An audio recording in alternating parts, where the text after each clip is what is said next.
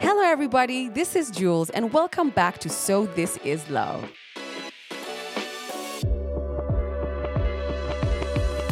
I would like to start by thanking each and every one of you for listening to this podcast. So This Is Love was rated Kenya's number one podcast by Spotify, and this was made possible by you.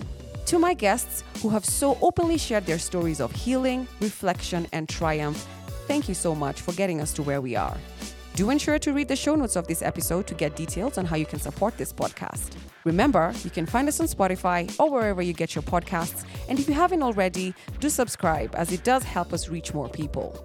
So, This is Love is a space where people can relate to one another, learn from one another, and find a sense of belonging. Enjoy!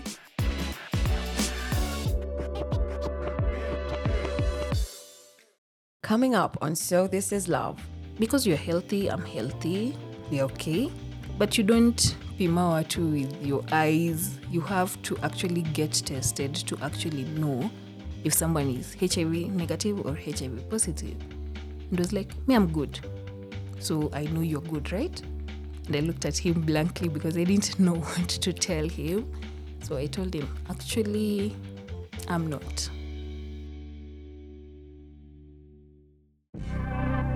Welcome to So This Is Love, a podcast about love, the loss of love, heartbreak, and the meeting of self. We share stories on how the relationships we once had teach us about who we are and define who we become. And maybe through these stories, we can answer that age old question Is it better to have loved and lost than never to have loved at all? So, this is love. Hello, everybody, and welcome back to So This Is Love. Today, I am joined by the beautiful Tawi, not her real name, and she'll be here to tell us about a very defining relationship that started around her early 20s with a gentleman that we are naming Harvey also not his real name.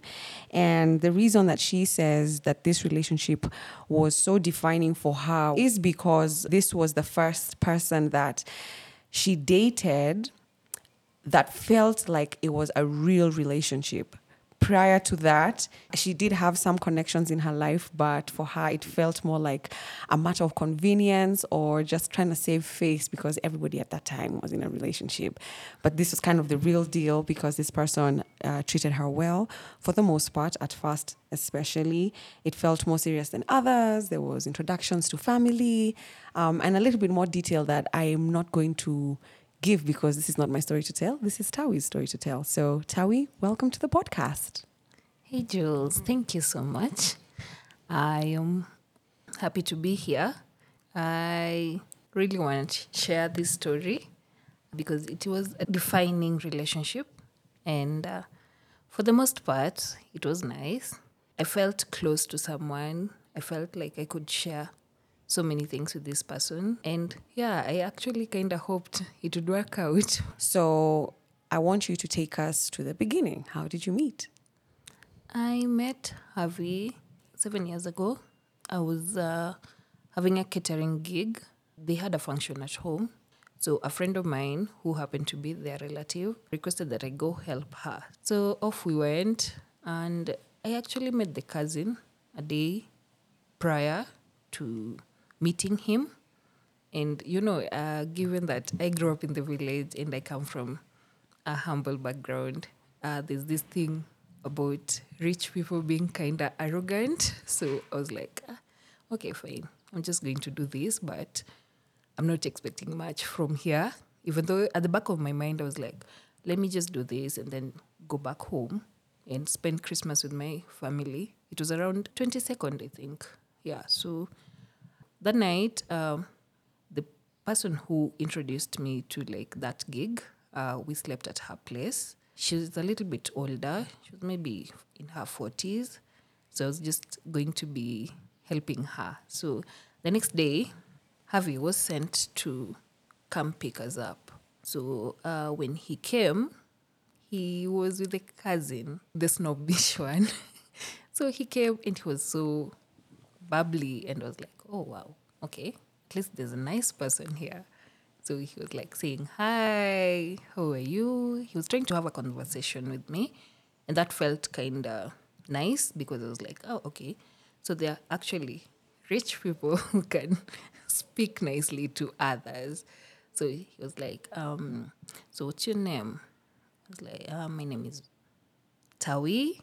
And uh, he asked, uh, Where do I study? And I was like, I I am at the UN. And he was like, ah, okay, it's really, really nice to meet you. So I've been sent to pick you guys up. So do you do this often? Um, it's the first time you're doing this at our place. I was like, no, not really. I do this once in a while when I have a chance to. It's something I enjoy doing. I actually really enjoy cooking. So it, uh, it felt nice to just have that conversation with him. And yeah, when it got uh, to the point where we were supposed to go to the car, he actually opened the car door for me. And I was like, okay, this is nice. this is so nice. And yeah, on the way, we were like having maybe small conversations, just uh, trying to get to know me, uh, which was nice. And he was with the cousin, and the cousin was so quiet the entire time. He was just looking at me like, okay, why? Like, why even speaking? You know, like there's just that kind of vibe he was giving me. So we go to their place, and uh, the mother showed me around the kitchen where we'd get all the necessities we needed for cooking and all. And the entire time, he was so kind enough to even ask the sisters to come and help me get the stuff there from the kitchen, their pantry, and all. Once in a while, he would come and check up on me. Like, are you okay? Are you fine? Do you need anything? Do you need water? Like, I, I felt that that was so kind of him to do. Like, why would someone even ask if you needed water? and then he would come, test the food, and be like, oh, wow, you really cook so well. I'd be like, oh, yeah, I do. I actually do. I know I do. So it got to a point where the first time I actually saw him as something a little bit more or as someone I would maybe kind of want to get to know. Uh, he took his shirt off and I found myself staring blankly at him like, oh, okay. He had these nice abs and like, Where were you when he took his shirt off? Where were you guys? I was in the kitchen. What was he doing taking his shirt? Was it hot? Is that like normal? I don't know. I think he was just trying to tease me. It was it was something he was just doing. It, it's like he wanted to catch my attention. Mm-hmm. It was like um, at the back of their kitchen. So I was on their other kitchen. Like you see in lower homesteads, there's like the main house. It mm-hmm. has its kitchen, and then there's a Outside. kitchen outside. Mm-hmm. The kitchen where I was was directly opposite to their back door.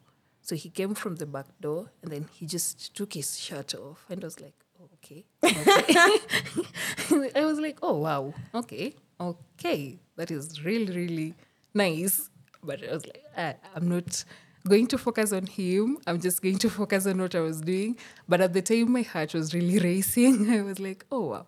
That's a really interesting man who works out and has nice abs. I just remember the six pack and I was like, oh wow, Mm, okay. hmm hmm So he immediately came to the kitchen shirtless and was like, uh, do you like what you see? I was, like, I was so shy. I was like, please put on your shirt. Just put on your shirt and we will talk later when I'm done with all this cooking. So he left. And then, uh, of course, uh, the sisters came, started helping me with the chapatis. Then he would come, maybe take one, eat, go away. Just he would just tease me, sort of. So it got to maybe around 8 p.m. That's when we were serving because we had started cooking so late. So we started serving the guests at around 8 p.m. And so he came and he told me, I want to take you to our room, or maybe you can just go and take a shower and then I will serve you food. Yeah, you can just come and chill with uh, me and my cousins. It was like, wouldn't that seem a little bit awkward?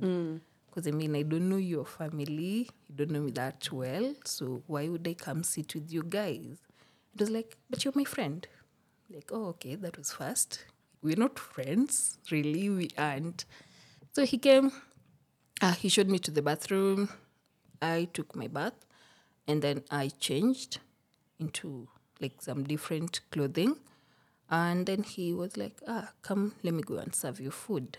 And he actually served me food. He was like, you're so tired. I know your feet are hurting.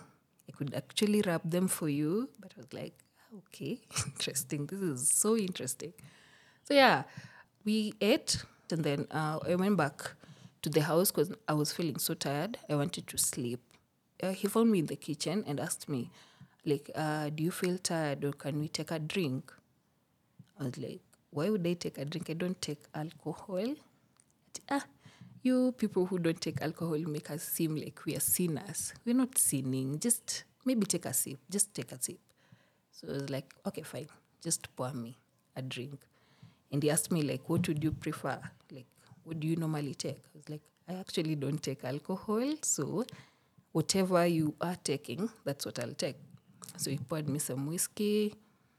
I took a sip and then I told him I wanted to go to bed.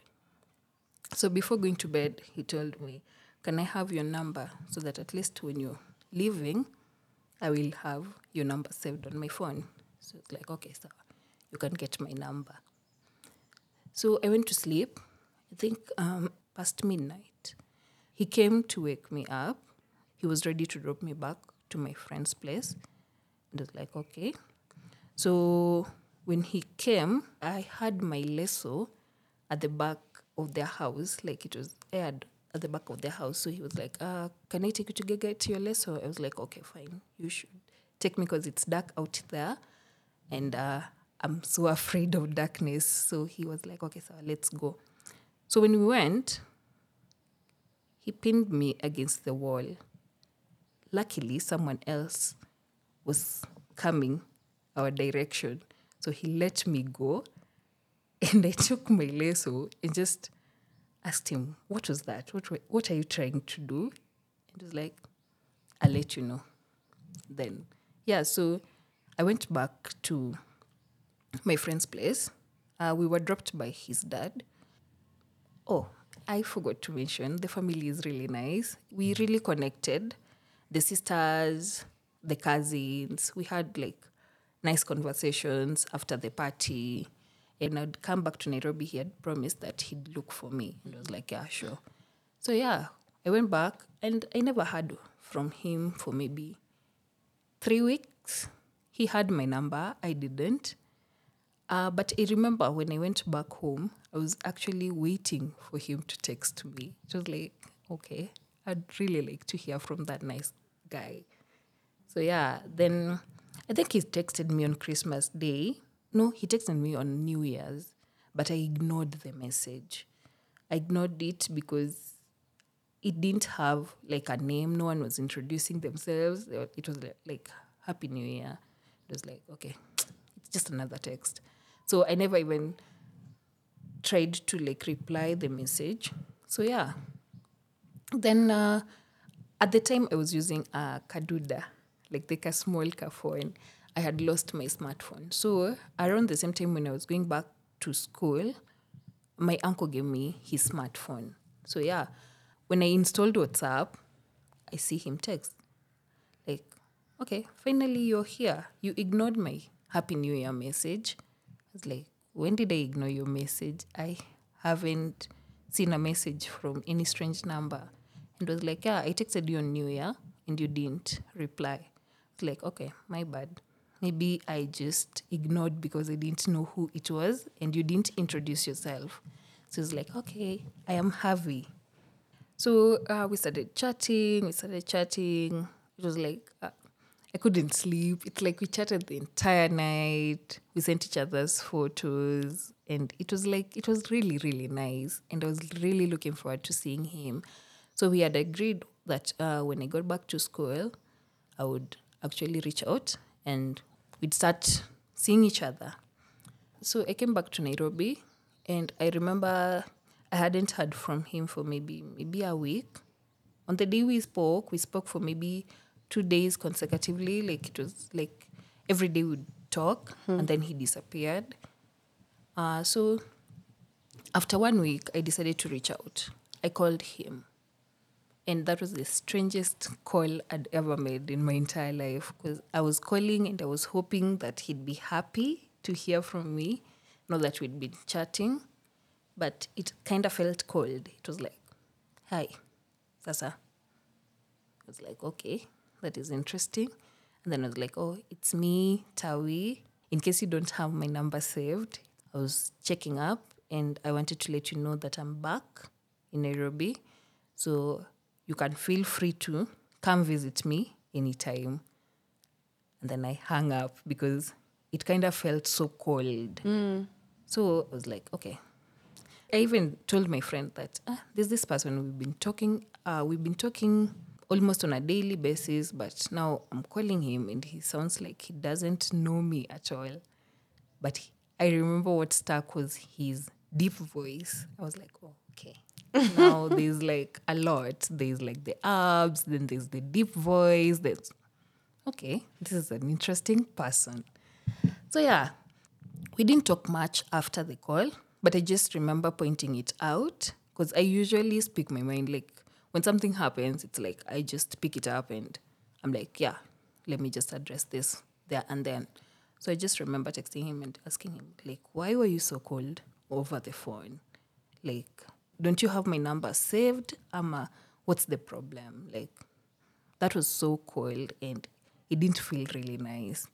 It was just like, no, I was in the middle of something, so I'm sorry. I was like, okay, sawa. So when are we meeting? So he said, maybe I can come to your place after going to the gym on a Saturday. I was like, okay, so you work out every Saturday? It's like, yeah, I do on most days. And I forgot to mention, we were in the same year, but he was in a different campus. He was in JKUAT. I was in UN. So he told me he works out on Saturdays because that's the day when he's free. So he does yoga in the morning around Westlands and then he goes to the gym. So he told me, I'd like to meet you, but in the afternoon. So I was like, yeah, that's okay with me. But I remember him asking, Can I take a shower at your place? Okay, it felt weird, but I was like, Yeah, sawa, you just come and take a shower at my place. So at the time, I was living with uh, my best friend. Yeah, we were living together. So she had gone back home. So I told him, yeah, my friend is not around, so you can just come and take a shower. But I'll have to talk to her and let her know that there's a guest coming. So she was like, yeah, sure, you can have him over, but it's fine. You take care of yourself. I was like, yeah, sure. So when he came, came that afternoon. I hadn't prepared anything because I, I didn't even know what to prepare for him. So I was like, uh, I, we'll just figure it out when he comes. So when he came, I asked him what he'd like to take. And so I went to get food for us. And I told him, you can take a shower while I'm away so that I don't have to see you naked in the house. But when I came back, he was on my bed with his boxer on. And I was like, Jesus Christ of Nazareth, what is this? what is this? So I got in, but I was so like, I was like, this is a daring person. What does he want to do? I mean, yeah, we've been talking. We had been actually talking about maybe someday making love or something, but I didn't think it was gonna happen that soon because this was our first meetup after we met. And I would have preferred that we met in a public place, but for him, he was like, um, he doesn't have cash to take me out on a date, so he could just come to my place. And I understood that because I knew he was a student, so I was like, okay, fine. We are both students, so I'll just let him come over. So I started cooking, but every time he would be so hands on, like he would be so touchy, and I'd be like, okay. I, I didn't resist much because I mean, I liked him, I really did like him. So yeah, things just progressed too fast on that day. And I just remember asking myself, like, what have I done? Like, this is not what I was expecting to happen. I was expecting us to know each other, maybe talk about our interests. So that we can identify what was common between the two of us. But yeah, things happened on that same day. Okay. I mean, there's nothing to be ashamed about in my in my books. yeah. Sometimes it happens like that, sometimes it doesn't. yeah, Yeah. so and i just remember okay there's just this big, big thing that mm. was lingering in my head i'm like so this has happened how do i tell him about this thing that i haven't told him yet. I was like okay maybe i should just keep quiet about it and get to know him and probably suggest that the next time we're meeting we're meeting in a public space because he was so touchy and it made me uncomfortable. And i was like uh, this is bound to happen again. So i need to meet this person in public spaces most times so that this does not happen again so yeah we kept on talking but one thing i realized at the time he would talk to me when it was convenient sort of. For him. yeah when it was convenient for him. So we'd talk like after that meeting he went home. We spoke that night. Then two days later he wasn't even checking up on me. I don't know maybe i felt at that time i felt like communication was the key of a relationship. Like I, I needed him to maybe check up on me often. I wanted him to like text me every day or like at least a day shouldn't have passed without him checking up on me. That is how i felt but this was kind of different because he would disappear for days or weeks. Then he would come back when he just wanted to see me. So he'd be like, Oh, I've missed you. Can we meet? That was the text, the nature of our communication. So uh, at some point, I remember telling him, I really don't like it when you just communicate when you need to see me. I would appreciate it if you texted me even on a daily to just check up on me because God knows I could be dead and you you're coming here telling me you want to see me so please kindly just try to check up on me often and he was like oh okay sawa. I will try. And i didn't think that was weird at the time. I, di- I actually didn't think that was a red flag. I didn't even i was like okay fine. This person i like him and i want this to work so i will try as much as possible to go with the flow. So if he if he takes sour, if he doesn't, yeah, it's okay. So yeah, uh, that went on for like maybe a few months. We didn't see each other again for like maybe three four months. Yeah. Then uh, he told me on, on a Friday night, there's a Friday night, he just texted and he was like, I want to come see you tomorrow, which was a Saturday, but I'll be coming to see you after my gym classes or sessions. So I was like, yeah, sure, you just come. Because, of course, I had missed him. I, I wanted to see him. So I was like, yeah, sure, you just come. So he came. At the time, uh, I had already gotten my own place. So I was no longer living with my friend. So I told him, yeah, just come, but to a different location. So he came and uh, we started talking. And I told him, uh, today I want us to talk about something. Uh, things went so fast between the two of us, and I need us to have a conversation. We never talked about protection, we never talked about pregnancies, we never talked about anything. Things just happened, and those are some of the key things that people need to talk about. We didn't even talk about our HIV status. So I don't know you, you don't know me, so do you even feel guilty about what happened? Told me, no, he doesn't. And I was like, why wouldn't you take precautions around your sex life? And he was like, because you're healthy, I'm healthy, we're okay. I was like, but you don't pimawa too with your eyes. You have to actually get tested to actually know if someone is HIV negative or HIV positive. And was like, me, I'm good. So I know you're good, right? And I looked at him blankly because I didn't know what to tell him. So I told him, actually, I'm not. And he asked me, like, what do you mean by you're not? I was like, yeah, I was born HIV positive. So, yeah, That's what's up. For a moment, he was like, What do you mean? Like, he was looking at me so blankly, like, Okay.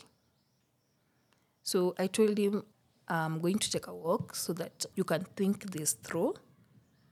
And then uh, maybe when I come back, we can have a sober conversation. And I didn't know how to tell you this on that day because things were just happening so fast. I couldn't say anything at the time, but I feel like if we're going to have a relationship, if we're going to keep seeing each other, then this is something you need to know. And he was like, okay. So I left, uh, took a walk for maybe 30 minutes, and then I came back, and he was still there. So it's like, okay, maybe he actually wants to talk. So he just asked me, like, how did you know about this? So I told him, yeah, I was born this way, and uh, I only came to realize when I was maybe 13. So he said, okay, we will figure this out. And I was like, yeah, sure. You, I'll send you some notes. That's what I told him. I'll just send you some notes so that you can read this through. Uh, you can read more about discordancy. You can read about, yeah. And then we will talk later. Can you explain a little bit to me what discordancy means? So discordancy is uh, when one of the partner, yeah, if you're dating and one of you is HIV negative and the other one is HIV positive, most times it's hard because when one partner is HIV positive, there's a risk to the HIV negative partner, especially if you're not adhering well to your medication. So yeah, there's usually that elephant in the room, like, uh, how are we going to navigate this? How are we going to go through this? So I had just told him, I'll send you notes. You can read on them, and then when you come back, or rather when we have a conversation, you'll tell me what you have decided, because this is something I can't change about myself, and I can't also force you to be here and walk this journey with me. So yeah, you you just take all the time you need, and then we'll talk then. And he just told me, "Can I get a kiss?" And I felt that was weird because someone doesn't just tell you that they're HIV positive and then you want to kiss them. I mean, there's something that has to go through your mind first. Because most times, like, you'd expect like a rejection, but he was like, "Okay, so let me get a kiss." So I was like, "Yeah, sure, sure, sure, yeah, okay." So yeah, he left that day. I sent him the notes, of course. After maybe two, three days, he told me, like, yeah, we'll keep on seeing each other. And so I thought, okay, this is actually going to work. Previously, in my previous flings, I wouldn't call them relationships. They were like maybe three months, two months. I'd tell someone that and they'd actually just leave. They'd be okay with it at first, the, on the day I'm telling them, but then they'd ghost me afterwards. Mm-hmm. So mm-hmm. I was like, okay, so this person has actually not ghosted me. So I decided to now do this fully because most times when I get into relationships, I'm like always one foot in, one foot out because Yeah. I don't know what to expect. And so what what are the what are some of the because I know of this um, kind of like I don't know if it's a law, but ideally, if you're HIV positive, you need to reveal to your partner uh, that you're HIV positive. Uh, is it true that it's a crime for somebody to have sex with you with the knowledge that they have HIV and without telling you? I'm not really sure. I'm not really sure because um, most times I've always approached my relationships from being forthcoming. Like I usually say it on the first day before mm. anything advances. Except this was different. It just, it's like I couldn't say it. But I, I'm not sure if there's a law of the sort. But yeah, most times you're always advised as a person living with HIV, you're always advised that until you see something is actually going to result into a sexual a relationship then you're allowed to disclose. Yeah. Uh, you're not ideally supposed to just disclose when you meet someone. You have to assess if there's actually a connection worth pursuing. Because most times I tell my friends, especially um, my female friends, I do tell them after a certain period, maybe after I've known them for like six months, because also with girls, they start sharing things, we start sharing things. So I, I'd always want them to know before they start like just using my stuff Yeah. and feel awkward when they know it later. So I usually tell them so that it just gets off the way. And they've always taken it well. But for the men, uh, mostly on the first dates, I usually do. But for this particular person, that I didn't get the chance to tell him, like it was just careless. Yeah. it was careless. or things just happen, happened too fast. Yeah, things just maybe he was quite. Um, I know how some guys can be. I've Yeah. been around those guys who, you, especially when you're young, and it's so hard to to say no. Like Yeah. you know you're not ready to have sex, but they're pushing and pushing you. Like you just give in because you don't want to upset them. Thank God I'm able to like be like, no, I don't think I want to do this. But it took a long time. Even looking back, I remember thinking I wasn't ready yet. It's not like it was forceful. I mean, I'm not saying that at all. I it was fully consensual, but I knew in my heart like I just need a couple more. Like, can we just you know get to know each other a little bit more? But then you feel this need to please, like, oh, maybe if I say no, then he'll walk away, kind of thing. Yeah. Yeah, so I, I do get it. I do get it. And- even about the legislation or the law, I'm not sure if it's Kenya. I think it's just something I've read somewhere, but um, um, I think we can, we can figure that out later. We will. Yeah. yeah. So yeah, you know, like when you're young, you're just going with the flow, and sometimes you're like, okay, fine, this is happening. Let it happen. So yeah, it was careless of me at the time. I I now look back and I'm like, okay, maybe. Maybe maybe I shouldn't have done that, you know. So yeah, when I told him, he took it well. So yeah, uh, we started now so dating. He actually didn't say we were dating, but he told me he's not going to walk away. So we kept on seeing each other. And um, I just remember telling him, if you're feeling uncomfortable, of course, I gave him um, my medical history. I got that from the doctor. I was like, I just need this to show this person that I have undetectable viral loads so that uh, he can be at ease. Does undetectable mean negative?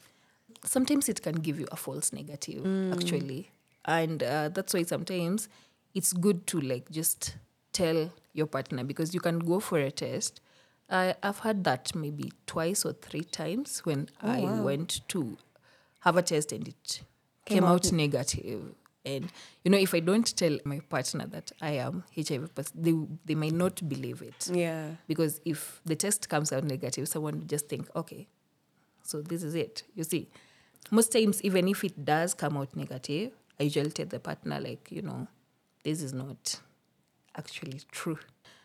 Yeah so he, he was like yeah we are fine we are fine we're fine. So there was the option. At the time prep had not been launched. Uh, prep is the uh, pre-exposure medication such that if you are hiv negative you can be on this medication every day if you know that uh, you have a high risk job of getting hiv or you have a partner who is hiv positive and you're not sure if the levels are detectable or undetectable. Detectable. So uh, you can actually just walk into any public facility and get that.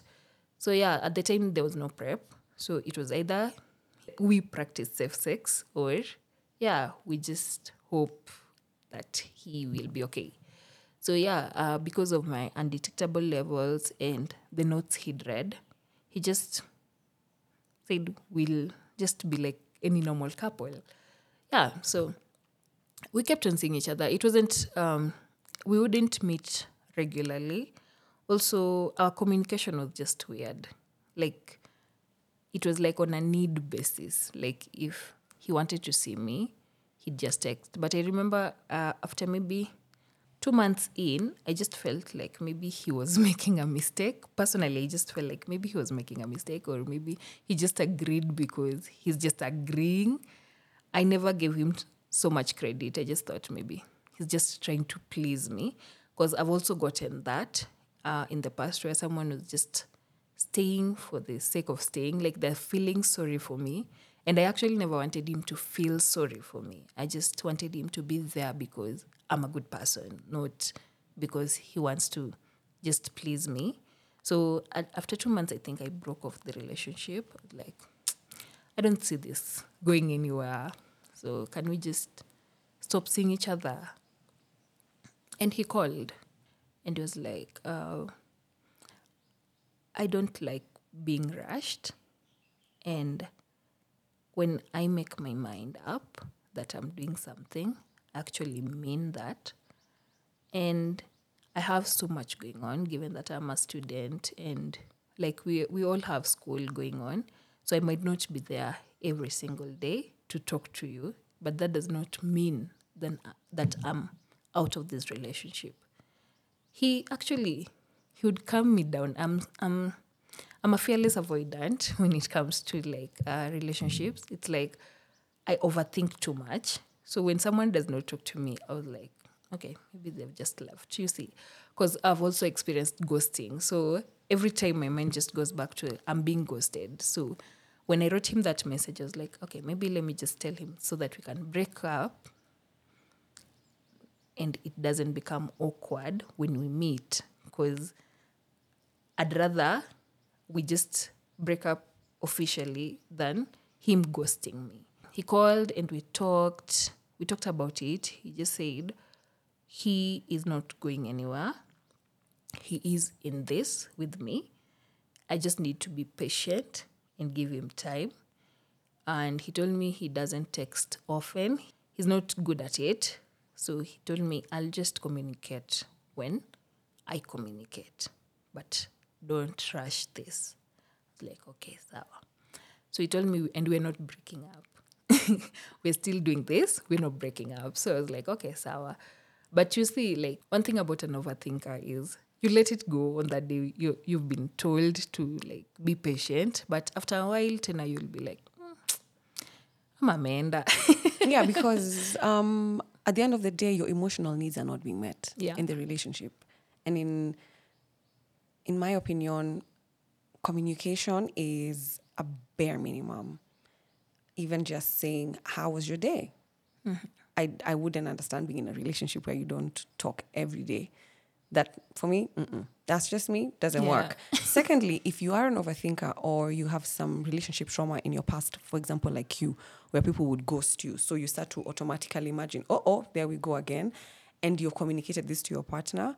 Your partner needs to reassure you more often. Often, yeah. And once somebody like that gets the reassurance they need, it just takes a little bit of time. In a couple of weeks, you don't mind a day going by because you know the person is still there. It's just that you need that like initial constant reassurance. Yeah. Yeah, yeah, yeah, yeah. yeah. But some people don't get that, and then they think, oh, so now I have to be texting all the time. It's like no, just if you if you're into someone you can see um, and understand where they're coming from, Yeah. show up for them.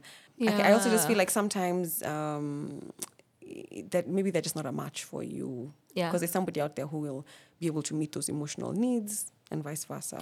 Yeah, you see, uh, now at the time, I didn't even think this was like, okay, I knew it bothered me, but I never wanted to address it as much because I was like, okay, finally someone has accepted me. I think maybe Pia because I didn't love myself enough those days. I was like, okay, this person is actually accepting me with this. So I need to show up more for them because they're doing me a favor. I thought it was like mm. they're doing me a favor to stay here, you know. Mm-hmm. So, So who are you to demand Yeah. to be spoken to every day? I mean, I'm with you, and Yeah. you're HIV positive. Yeah, I'm doing you a favor. Yeah, yeah. exactly, exactly. So in my mind, I was like, ah, I'm being accepted. So let me just be okay with whatever goes on in this. Whatever you get. Yeah. Mm. After the first breakup that I did over a text and him reassuring me that he was still here with me, we met a couple of times. I remember on his birthday, which is usually in November. That was almost a year after we met. So yeah, we we kept on seeing each other, but it wasn't like um it wasn't a normal relationship actually because my friends really didn't like the guy they didn't like him for the fact that he was never showing up for me the way i wanted and we never used to have like dates like normal people it was mostly house house dates either he was at my place or I would go to his mother's place. I would travel all the way to Langata. I was staying in Dumboini at the time, so I would travel all the way to Langata to just be and spend time with him. So I remember maybe eight months after uh, we started seeing each other, I got pregnant for the first time. And I remember just telling him, um, Can you please come to Dumboini this Saturday? And he said, Yeah, sure. And I told him, Just come, we need to talk. I didn't even know. It was the first time I was getting pregnant, so I didn't even know like how to go about it. So when he came, I made some food, we ate. Actually, he was to s- spend the night at my place. The one thing he never liked was addressing issues at night. So he'd say, Whatever you want to talk about, can you talk about it in the morning? I like to sleep without interruption. So if it's pressing, let's just talk about it in the morning. So yeah, so we slept. And in the morning after breakfast, I was like, ah, you know what? I'm pregnant. And he looked at me like, what do you mean you're pregnant? I was like, yeah, I'm pregnant. So he told me, um, I am going to leave. I'm going to think about this. And then um, we will talk later. But just know we are in this together. So we're going to figure this out together. And that is one of the things that I actually liked about him. If he told you he was going to figure out something with you, he actually would be there to figure that. So he left, and um, I think maybe a day later he texted and he told me, I've thought through this, and I think the best option for us is to terminate the pregnancy. And I was like, uh, no. I was like, no. At the time, I was really into church. I was really into church. So I was like, okay, fine. Um, I can't do this. That is murder.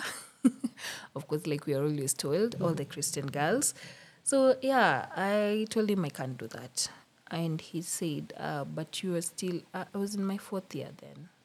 So he said, How are you going to do your exams with the pregnancy? How are you how are you even going to read for your exams? And who will help you take care of the child when you have to go somewhere? So can you just think of this soberly without all the emotions? Actually I remember him saying that, without all the emotions. And then yeah. So he came the next weekend. He came to my place. We took a walk there used to be like a, a river around Dumboini, so we took a walk, and uh, I remember him telling me, "I know where to get the pills, and you don't have to worry about the cost. I will take care of the cost. So, you what you do, uh, come to my place next weekend, so we can talk." But I was like, are we talking about keeping the baby or, or are we talking about terminating the baby? I was like, uh, we've not made a decision yet. So you just come uh, to our place the next uh, weekend so that we can figure this out. And I said, okay. So yeah, that weekend I went. Maybe I got there maybe around six. He was just himself. We were okay. So when it got to our bedtime, he told me, you know, I've made a decision for us. I was like, okay, which decision have you made? It's like, I already got the pills. So we're terminating the pregnancy. I was like, but I didn't agree to that. We have to talk first. We were to talk before this happens. Then he started crying and was like, um, no, I have a lot of responsibilities. I have I have so much to do. I have a future and I don't think this is also something you can handle. You're still young. So can we he was actually three years older, even though we were in the same year in uni. Was three years older. So he told me the best thing for us is just to terminate this. We can't take care of a baby. I don't have money. I don't have a job right now. So how will you take care of that baby? So when he started crying, I felt sorry for him and was like, yeah, I'll do it. I'll just do it so that I don't have to see you crying. so yeah, he gave me the pills.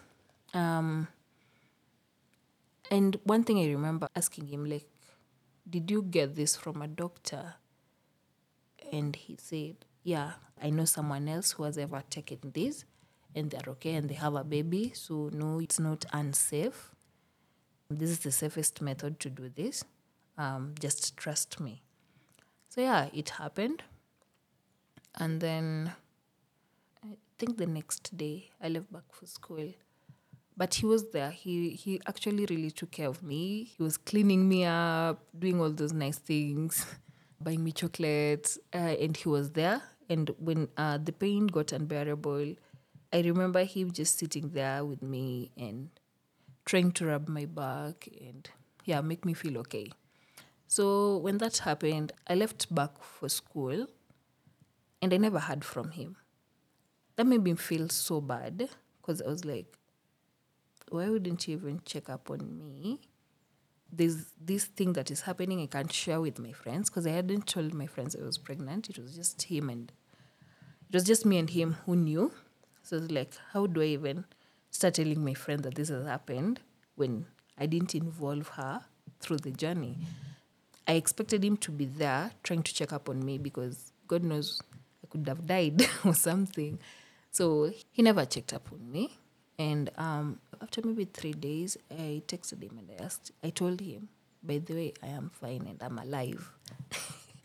I used to do that a lot. Like, I am fine and I'm alive. A bit of passive passive aggression. Yeah. yeah, so yeah, that happened. Uh, that was the first time.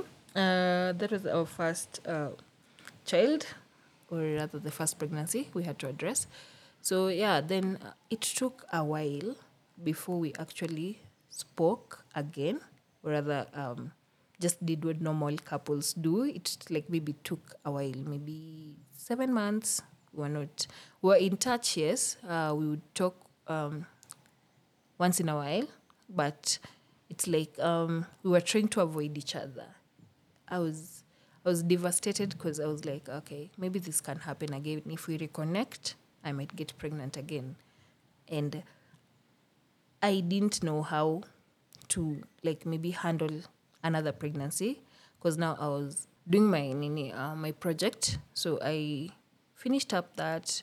We graduated, and I remember that same December that we graduated, an aunt of his reached out to me and told me she had guests and she needed me to go and cater to her guests. So I was like, yeah, sure, I'll be coming. So I left my graduation maybe a day after I went to their place. We graduated the same year, by the way, almost the same time. But I remember when I got there, he wasn't there yet, but we had been in communication. So he told me he'd be there later. So when he came, he found uh, we had finished setting up the tables and all. So we were just there. Like it was kind of weird because I, I was seeing him after a long while. So I felt like okay, like it was like um, I wanted to talk to him, but I'm also afraid like oh, how will he take me talking to him amidst like all these things that are happening. So and did contraception ever cross your mind? There's the fear of pregnancy, but um, what about a form of contraception, given that perhaps you were, there are moments where you were practicing unprotected sex? Um, no, I remember when I shared with my friend that uh, I had terminated a pregnancy. She told me maybe we should get you to the hospital so that you can get um, an FP. And I was like, um, I don't think I wanted to at the time. I was like, maybe he should start using condoms and just because I'm not going to try to do this again. So I remember that was also an issue because when I mentioned that uh, I wanted him to use condoms, he felt like he didn't want to.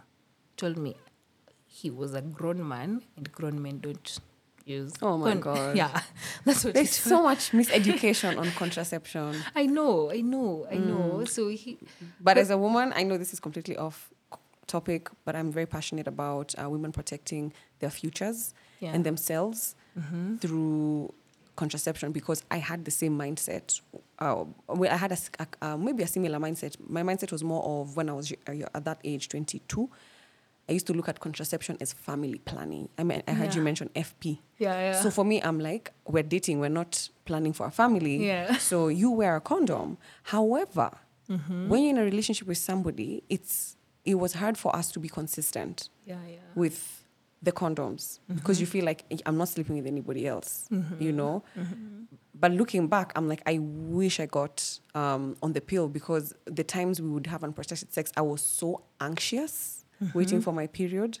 Hey, we thank God, but that's why I'm just like, I, I, women just need to be able to to be empowered enough to take the power Yeah. and not leave the power on the man Man, because at the end of the day, we're the ones who are going to have this pregnancy, Yeah, true. And you know the burden is mostly on the woman. yeah.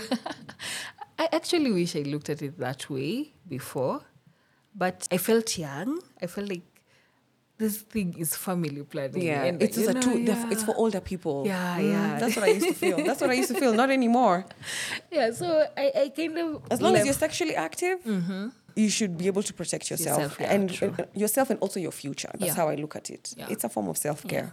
Yeah, it is. It actually is. Looking back, I'm like, okay, fine. I was just young and dumb. anyway, yeah. So that uh, meeting after so many months was like hard.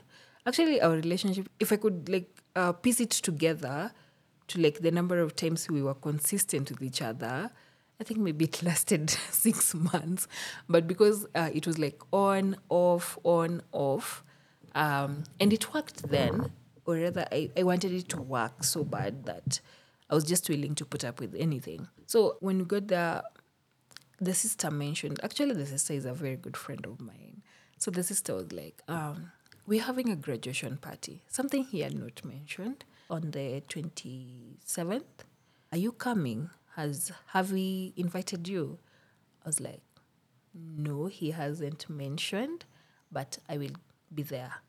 Let me consider it your invite, so I'll show up for you.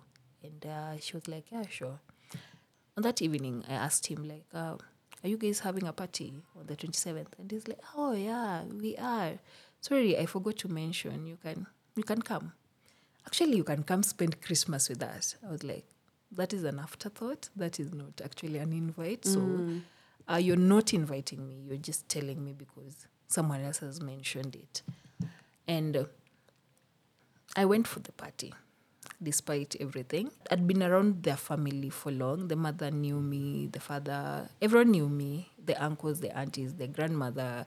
Like I was just a part of the family, but I hadn't had like an introduction that I was his girlfriend. So uh, maybe the sister is the one who suspected there's something going on between the two of us, uh, but the rest of the family were sort of clueless.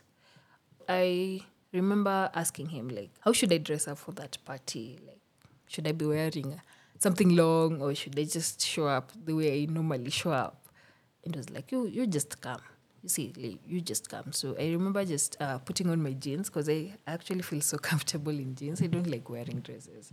So I was like, "Okay, so I'll just show up in my jeans, in my t-shirt, in my canvas shoes, and just be there." So I remember asking, uh, what time should I get there? And he told me, anytime you feel like coming. So since I was going to spend the night at that place, I opted to go there in the evening. And uh, yeah, before that, I had seen this lady on his status. There's a day he posted uh, a status, and then like I don't know, like there's just just something about pictures. So when I saw that, I was like, "Who is this person?" And he was like, "Ah, she's my friend." And I was like, "Oh, okay. You guys look good together." I just remember telling him that, and I was like, "Are you jealous?" I was like, "No, not really. Um, if she's your friend, then that's fine." I just took a screenshot of that photo, but I never mentioned it again. So when I got to their place, I see this lady sitting next to him because it's like I got late. I found that they'd finished up with the mass, so it was time for the family to maybe take photos and then people to eat. Yeah. So this lady was seated there, and I thought it was his cousin because she was sitting next to him. And uh, it never even crossed my mind that she was the same lady I had seen on his status. So I just said hello. I'm actually a very social person. When I get to a room full of strangers, I'll just try to know the people in that room and probably make make a friend or 2 So we started talking to the lady and I remember she actually also didn't know who I was. We didn't know each other. So we were just talking. And then the night progressed. People started taking alcohol, and I wasn't feeling so well on that day. I had like a cold. So I told him to give me a sweater and some socks because they were having a party, like an overnight party with his friends. You know, uh, one thing about someone you're seeing is you'll always know how they behave around people they like because it's the same thing they do with you. So I remember on several occasions, he would never let me go to the outside washrooms. He would mm-hmm. never let me go there alone. He'd always be the one to take me. So on this day, I was like, I, it kind of felt off. Like there was, he was sort of distant. Because I remember telling him, I feel pressed.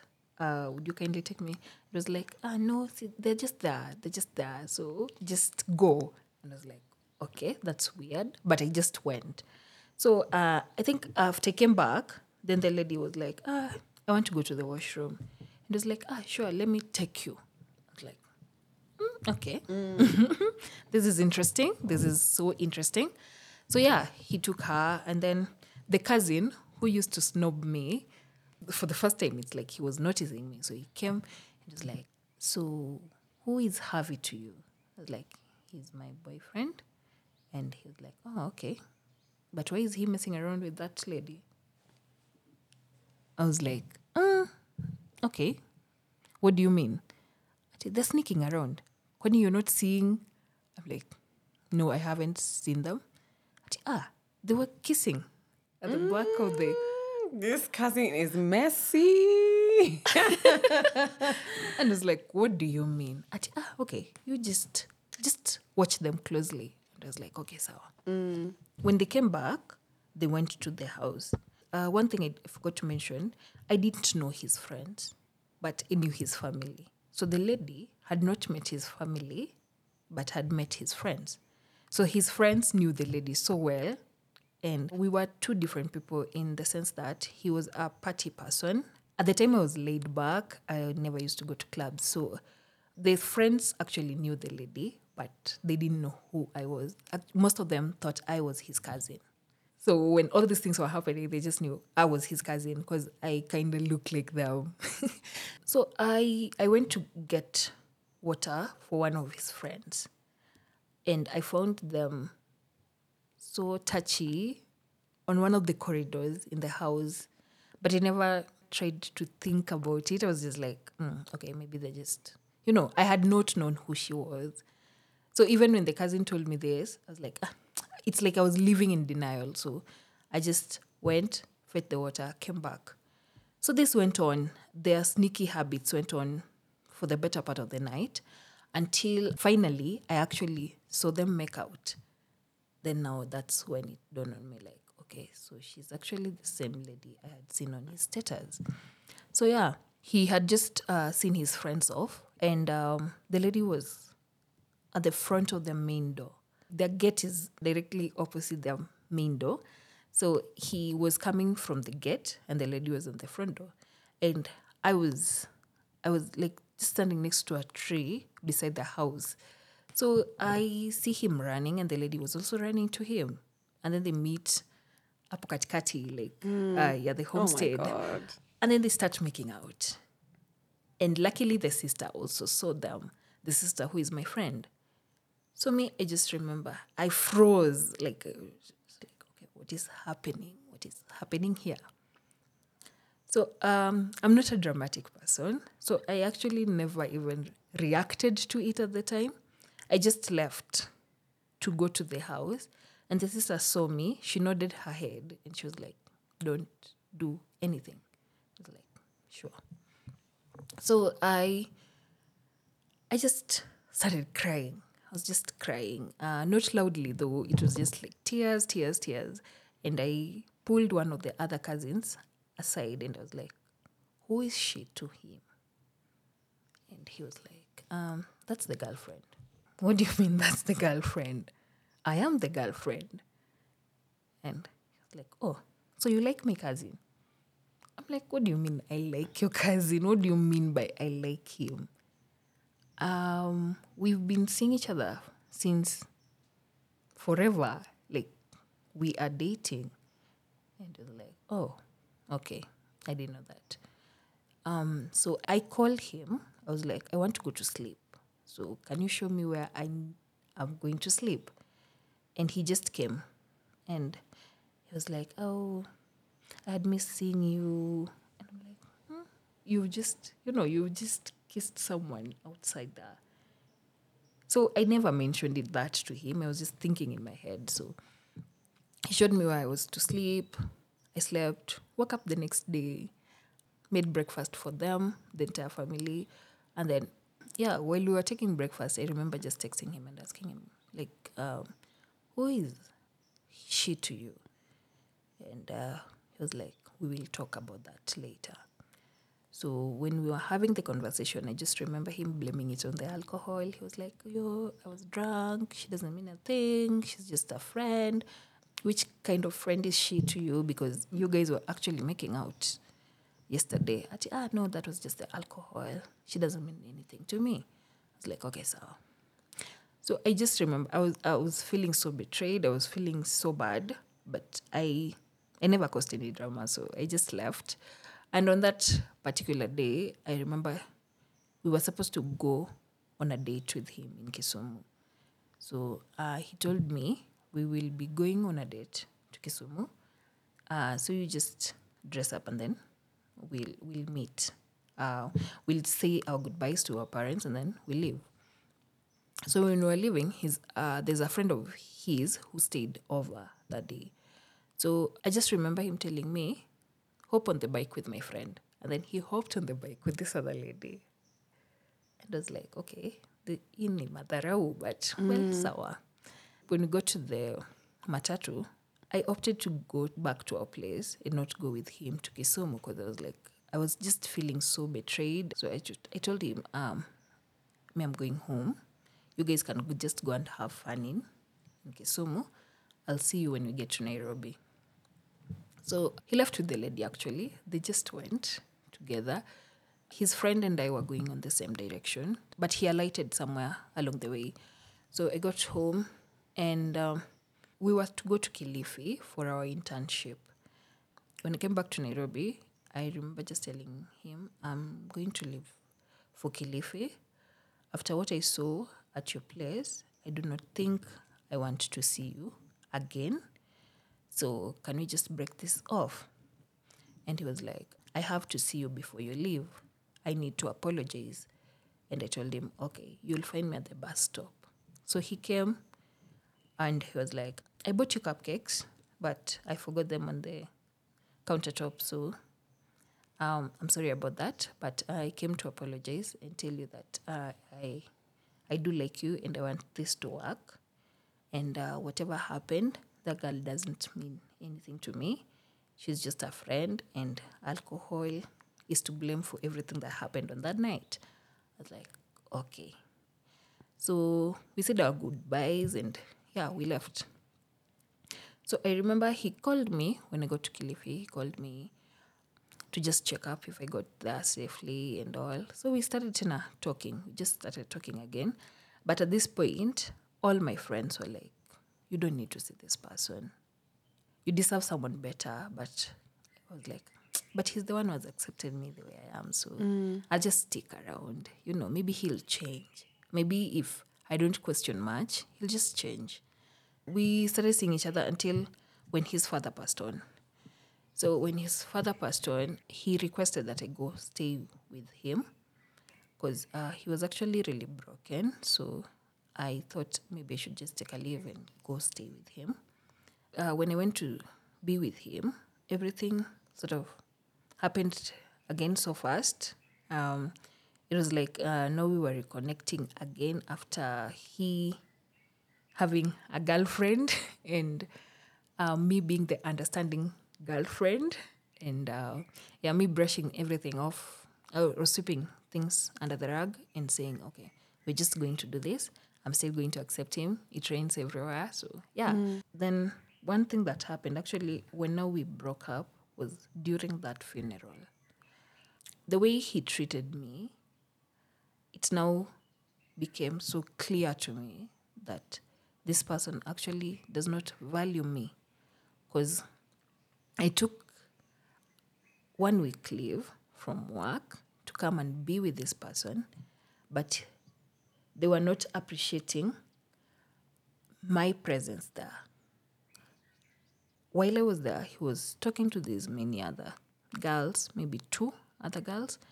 Um, the girl he'd told me meant nothing, came for the funeral, and they were so like, you see how people who actually love each other behave. Yeah, that's how they were behaving. And I was like, then who am I here? Like, what am I even doing here? Uh, but I still, How was that? What, what does that look like? What did that look like? yeah, when that particular lady was there, he would actually ignore me. He would literally, literally ignore me. It's like I never existed in his world.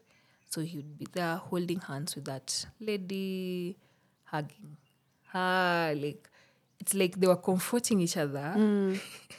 and I was there for that job. So I got on wondering, like, okay, what is happening here? But, you know, I just sort of kept quiet because, I mean, there's nothing much. So it was it was in front of your face. Yeah. It wasn't um there was no question mark anymore. Yeah. It was clear that Yeah. this is not alcohol. Yeah. Okay, Yeah. okay. No, he was sober. He was actually sober and doing all these things. And I remember when uh, he Just for the record, I don't believe it was the alcohol. I'm just saying, like at least now for you in your mind at that time, you're like, okay, now yeah. here there is nothing to it was a hard time for him, but you know what I mean? Like there was no alcohol to blame. Yeah. Then I just remember him telling me, "Don't be jealous."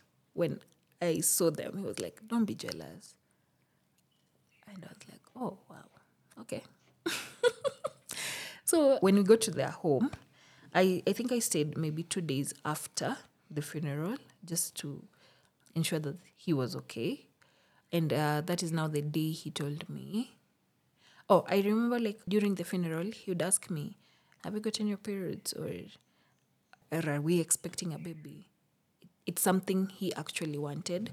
Because I remember on that day when I first came to Nairobi from Kilifi, yes, um, it happened. And uh, What I- happened? Oh, like we had sex. And he, I remember him telling me before that he wanted to put a baby in my tummy. And it didn't really ring a bell. I never thought much of it. I was like, uh, it was just in the moment. And I thought maybe that was just a talk, you see. And I was like, okay, we're not doing that. I just said, we're not doing that. And then I remember him, I would go to their place, I would be there during the day, and then at night, I would go back to my uncle's place. So I remember him showing up at my uncle's place three days later, past midnight, and telling me, I want to see you. So when I went to see him at the parking lot, he said, I brought you P2. And I was like, why would you bring me P2? What happened? T, I think we might be having a baby. And I was like, okay. But why would you bring me P2 three days later after 72 hours? "Eh, no, just, you can just take them. Maybe it won't happen, you see. So it's like, okay. So I, I took the pill. Wow, hold on. For the audience, I just want to let you all know what you are hearing right now is actually thunderstorm. Nairobi is about to have a massive downpour. And also for our listeners who might not know what P2 is, P2 is a common emergency contraceptive that is readily available in Nairobi, in Kenya.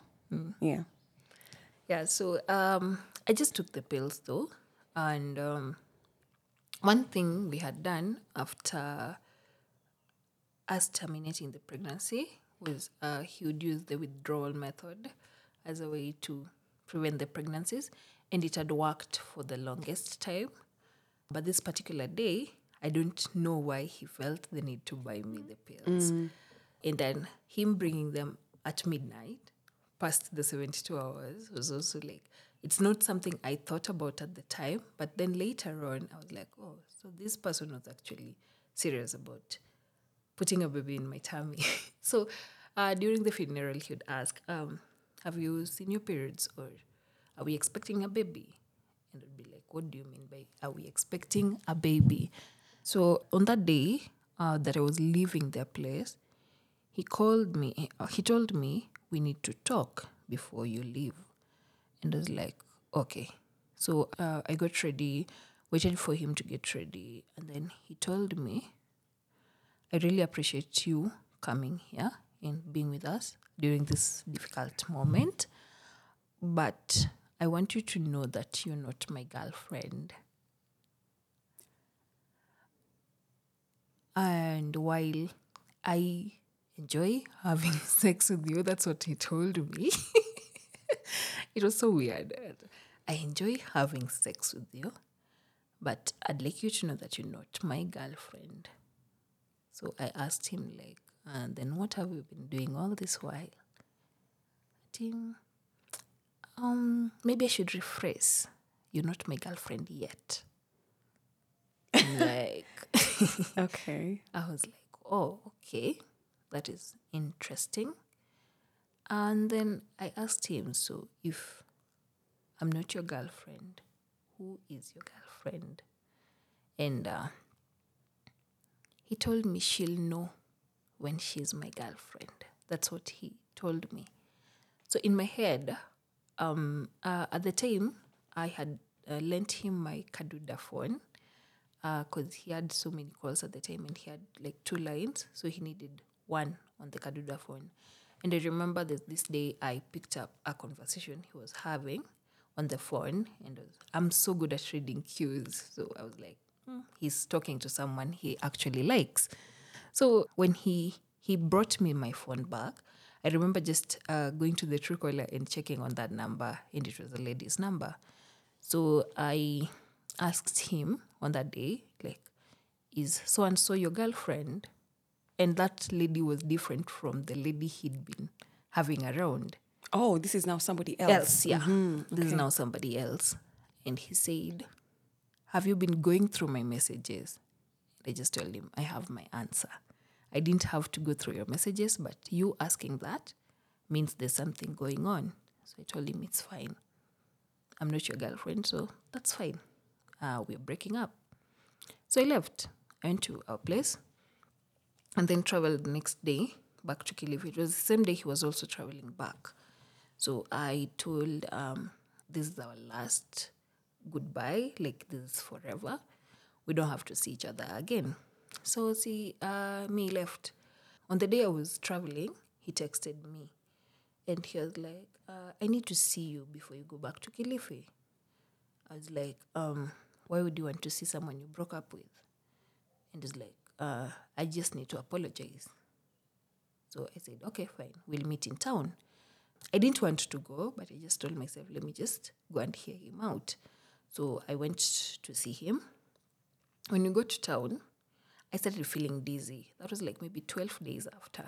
So I started feeling dizzy. And I remember texting him and telling him, I'm not feeling so well. I'm feeling a little bit dizzy.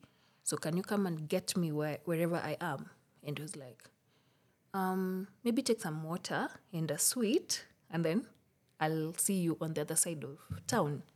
So I did that, and then I walked to where he was. So while we were walking in town, he spotted a chemist, and he told me, "Can you go and buy a pregnancy test kit there?" And I was like, uh, "Why would I need a pregnancy test kit?" I was like, yeah, "Just go and buy it." So I think he gave me 500 shillings, and I told him, ah, "A strip test is 50 bob." And he's like, I know those ones. the ones you dip. yeah. and was like, no, I don't need those ones. I need the other ones. Go and buy, I think the 300 or 500 shillings. Just go and buy that. So I said, okay, sawa. Let me just go and buy that. So uh, uh, wherever he was taking me out, when we got there, he told me, I need you to just go and take the test so that I can be sure that uh, even though we are breaking up, there's nothing going on here. So I did that. When I came back with the test, it was actually positive and it took me a while to get off that washroom. And when I came back, he looked at me and he said, Ah, I know your answer. We are having a baby. And when that baby comes, and if it's a boy, we're naming him after my dad. Oh, okay. So you think he intentionally? Wait a minute. Whoa. Okay. Wow. I'm processing. He might have intentionally impregnated you. Yeah, The day he came to your house at midnight, you didn't take the emergency contraception. I did, but it was past Oh, it was 72 past. Oh my god! And that can also be very risky. Yeah. You can end up having an ectopic. I think. Yeah. Yeah. Oh my god. Woo. Yeah, he actually knew what he was doing. So even when we were breaking up, he knew he wouldn't let me go off. He wouldn't just let me go until he was certain that this was happening. Was his father's death sudden, or it was something that they knew was coming? Maybe an illness. sudden. Okay. It was sudden. Yeah, so like he was just like, uh, we're naming him after my dad. And I was like, okay. So we sat there. I remember I couldn't eat because I'm like, how am I going to do this with this person who actually is showing me signs that he doesn't want me in his life? So how am I going to even do this? I just remember him telling me, um, he reassured me. At the time, he was like, uh, we're going to do this together. I'm not going to neglect you. I'm not going to neglect my responsibilities as a father. And uh, yeah, we are having a baby. And he was like, we're not breaking up. and I was like, okay, this is so confusing. Like, one minute we're breaking up, the other minute we're okay. Like, so where do you stand? And I was like, we're doing this. One thing I remember then is whatever he'd say, I'd just do it. Even though I knew, like, it's not what I wanted, but in my mind, I was like, okay, let me just do this. So, see, we started the journey, and I remember him um, paying for insurance, and then we started, like, we just started the journey together. No, he was there actually. He was actually really, really there until two weeks to me delivering the baby. Then he just cut off communication. Was he still dealing with the other ladies during this during your pregnancy? I I wouldn't know much then because I went back to Kilifi and uh, I was trying not to even think about things. And I remember he was really consistent. That was the only time he was ever consistent in my life. Okay. He was there checking up on me every now and again until at some point I was like, okay, we are actually doing this because now he was there, really, really there, supportive. When I had cravings, I would tell him he'd send money. Like he was just there, but we were not in the same geographical locations. Did his family know that sh um, you were expectant? They didn't know. Okay. They didn't know. Your family? They also didn't know. Okay. okay. Until maybe when I was seven months pregnant. Yeah. Um, so I remember uh, I stayed in Kilifi for a long while. I left Kilifi when I was maybe six, seven months pregnant. Yeah, so that's when I told my mom. One thing is, my mom and I were not so close. So yeah, I, I just tell her things when it's very, very necessary for me to do so. I just informed my aunt, and uh, yeah, so I just decided I was going to do this. I, I bake I, I bake a lot, so I, I would bake and then save the money, bake, save the money, save the money. Because now in my head, I was prep- in my mind, I was prepared to do this alone, knowing how inconsistent he had been. I never wanted to just go with the flow anymore. So I was like, now that I'm doing this, I'm not doing it for him. I'm doing it because I want to. So I just need to save money for mm. myself and this child Okay. who is coming Bake and sell. You Yeah. sell your. Yeah, cakes and pastries, mostly cakes. Yeah. And I remember at some point I was like, you know what, may want to do this alone. At some point I was telling him that, and he was like, I'm really trying to show you that I am here, but every time it's like you're rejecting my presence in your life. And I'm like, it's because you've been inconsistent in the past, and I don't think I would want to have that moving forward. So he tried. He was actually there until yes, two weeks to me delivering. And just like I had predicted before, he just left. I remember his mother actually chose where I was supposed to go and deliver. That two weeks to my delivery is when he told his family. And the only reason he told his family is because his sister saw my profile photo it's, it was the day I had done my baby bump shoot. So I posted that. And the sister was like, hmm, so you're paged? I'm like, yeah. And I think she asked him. And I just remember after the sister asking me, I called him and I told him, I think your sister knows that I'm pregnant. I posted that picture. And I remember he he lashed out and he was like, Who told you to post your photo? Who told you to post your pregnant photo on your status, knowing very well that my sister would see it? I haven't told my family members and I'm not ready to tell them now. And I was like, Too bad. It has already happened. So I, I think that that's the day he told his family. And I just remember him ghosting me afterwards. Like, no, from a consistent communication person to like no communication at all. I just remember him texting me and telling me, You're going to give birth at this particular hospital. I'm sending you money tomorrow. You can keep it for that day. So he sent me the money. And yeah, when he sent me the money and he just stopped talking to me. And I was so confused because it was like, you have been here, now why are you leaving again? Yeah, so to cut the long story short, yeah, so I got the baby. I just remember on that day that I got the baby, I was with my aunt, but she also had like a small baby. So she told me she'll just be there until I give birth and then she'll leave. So when I delivered, I remember calling him and telling him, I need help at the hospital. I can't leave this place and I'm so thirsty and I just need some water. Would do you mind coming and helping me get water from the shop because I don't have uh, liquid cash. I have like uh, money on M-Pesa. So can you just come and help me because I can't give someone my M-Pesa pin. And I was like, why don't you just drink tap water? And I was like, oh, okay. okay. And I remember that was a very difficult moment for me because now it was like, okay, now I'm, I'm actually doing this alone. You know, in as much as I, was, I used to tell myself that I was gonna do it alone, he was there. So I kind of like knew that he'd still be there, even though in my head I was like really prepared for like doing it by myself. But that day, it actually, it's, it's like the day I realized this was a journey I was going to go on my own.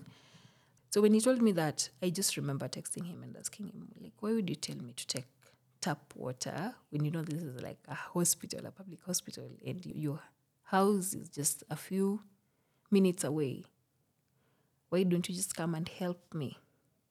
And then I also remember asking him, uh, do you still want me to name the baby after your father? And he was like, you name the baby what you want. And I was like, okay, so. So I just did that. And uh, I remember having blood pressure around the same time before the delivery and uh, during labor, that is. And um, after. And mostly it was influenced by the amount of stress I was going through because now it's it's it's like now I'm dealing with a breakup. He had been there and looking back I realized he was there to just make sure that I wouldn't terminate the baby and then now he just left because uh, that is how I look at it because I don't get how he was just there and then one day he just decided to wake up and leave. So yeah. Yeah, so that's my story. that's actually my story. Uh, we are co-parenting right now.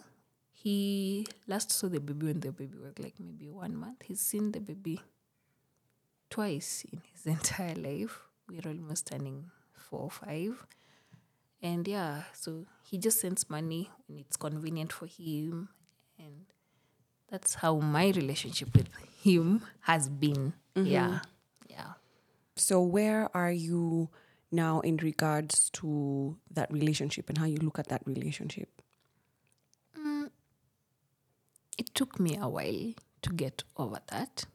I it really took me a while because in my head, okay, I had just um, gotten used to him being around, and I thought this was the person I was going to spend the rest of my life with, even though he was so inconsistent. But I overlooked all those because I knew I wanted to do this. You see, so I was really committed to the relationship and I had made a decision that come what may, I was going to stay in this. So when we broke up, it really broke me. Yeah, it took me a while to get over it. Took me a long while to get over it. And yeah, I, I eventually did. I eventually got over it. And I remember when I was still struggling with it, and also knowing that uh, I have a baby with him, he's not someone I can just wish away. He's not someone I can just say, you know what, I'm not going to like talk to him or see him because we have the child together, and at some point we have to talk. And I remember after delivery, it was really hard for me. I would send him angry messages. It's like now I was just dealing with everything at once. It's the it's it's actually around the same time that I actually dealt with the fact that he cheated on me. And every time I would go back to that day that I saw him making out with another woman in front of my face, and I would be like, I would shatter and I would cry. And it's like now I was, all that time, I was living in denial of what was happening. Mm-hmm. So when afterwards, it's when I started now dealing with everything that happened in this relationship. So I remember just, yeah, I, I almost became crazy because I would send him angry messages, I would send long paragraphs, which is not something I actually normally do. So Do you still feel like you can't get somebody who can accept you um, with your HIV status? And how has your HIV status therefore affected how you move around the dating world or, you know, looking for connection or partnership? it is hard Ah, that I have to admit. It is really, really hard because most times you, even if you mention it on the first day you meet this person, they might stick around, but they mostly stick around for the wrong reasons. Um, they stick around out of sympathy, not really because they want to be there. It's like they feel sorry for you. So they'll be like, ah, wacha tukae tu, you know. But then you almost know that this is not leading anywhere by how they'll start talking to you after. So it's really, really hard dating when you're HIV positive because no matter how you approach it, it still burns you somehow. Whether you say it on the first day or you keep it for long for like a long period, maybe you say I'll I'll just mention this after six months. The outcome is almost always the same. At some point you're just going to be ghosted or someone is just going to leave. I think after him, I tried dating. I tried, and uh, that person was actually really kind to just say, you know what, Mimi, I'm uncomfortable with this. I really like you as a person, but because of this, I am really uncomfortable. So we can just remain friends. And yeah, we we are good, very good friends. So at the moment, I'm like, uh, I'm not going to try. I'm really not going to try. I just want to live my life and raise that amazing baby, and yeah, just be there. Do you have any regrets um, looking back on your relationship with Harvey? I just regret the fact that I wasn't there for myself. I wasn't showing up for myself. I wasn't loving myself enough. So I accepted all the crumbs and convinced myself that it would work out eventually, even though that was not going to happen. That was not the trajectory of that relationship. Yeah. What are your thoughts on being HIV positive? That's an interesting question. as long as as long as you're taking your medication, adhering well to your medication, I don't think it's really any different from who doesn't have. Because we, live a healthy life. I rarely get sick, actually, as opposed to what we used to know kitambo that this person will be sick all the time. So, you know, as long as you're adhering well to your medication, you are good to go. At first, when you first get to know that you are HIV positive, you usually feel so sorry for yourself. It's like, ah, I'm not going to make it past this age. I may die tomorrow. You know, you, there's all these things going on in your head. But the moment you accept that part of you, it becomes easier to like just live your life. I found it easier given that um, uh, as opposed to Kitambo, I never used to talk about it so openly. I would feel some sort of shame around it. But when I started telling my girlfriend, you know, sometimes women are so difficult to deal with. But yeah, when I started telling my girlfriends and they were so accepting of the situation and they were so supportive, and I just started saying, okay, fine, maybe, yeah, this is who I actually am. And I'm not going to shy away from this. I'm going to talk about it because it is something I can't change. So yeah, the journey is tough, especially sometimes you try to forget, but you're like, okay, when you remember it, you'll just wake up and be like, no, I have to take my medication. Yeah. Mm-hmm. So yeah, yeah, yeah. Other than not being able to show up for yourself, how do you think, Tawi, that you might have contributed to this dysfunctional relationship between yourself and Harvey? Mm, I, I think just not knowing that I wasn't defined by me being HIV positive. You see, I, I did not know that my value was within me and has always been with me. And I was seeking for outside validation that was never going to change who I am or was, you see. So I just needed to believe that I was worth more than I was accepting and allowing to happen to me. Yeah. So I think uh, that is how I contributed because I was there thinking, okay, maybe maybe I just need to chill out because this person has actually accepted me for this. You see, I wasn't looking at it from a point of it is supposed to be a two way thing. He's supposed to give as much as I'm giving. And him choosing to be here is not a favor, it's his choice. I gave him the option of walking away and he decided to stay. But I never thought about it that much of that time. I was like, "Mm, okay, he's staying, so I have to show up and be a good girl. Yeah. yeah. What is it that you've learned from this relationship with Harvey that you think you're able to apply to your own like personal development or maybe something you think you'll take into your future relationship, which is going to happen? I've learned to love myself.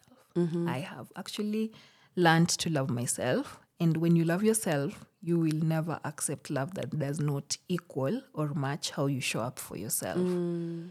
So no man or woman is going to do me or you a favor by choosing to stay. You see, and uh, they're also not leaving because you're HIV positive. They stay because you have something unique to offer the world.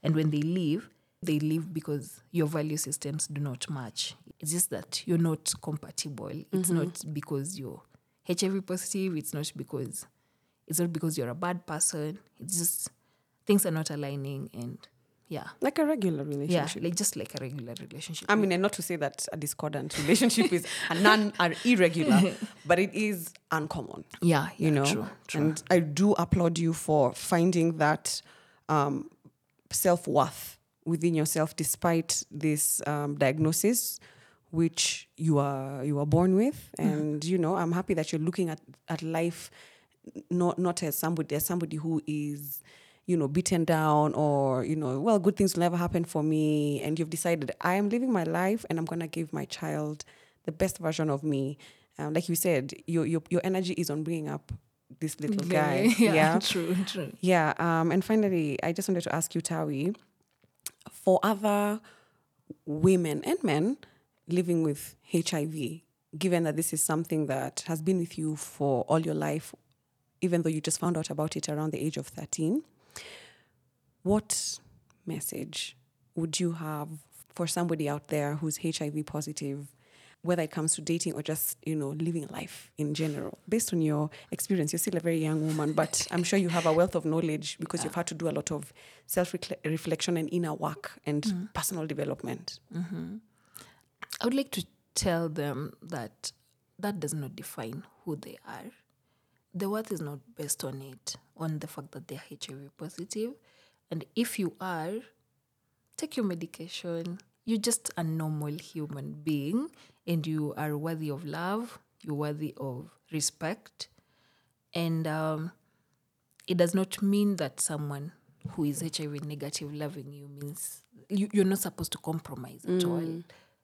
You're just a regular human being with an unfortunate thing happening there, but it does not make you less worthy of love out there.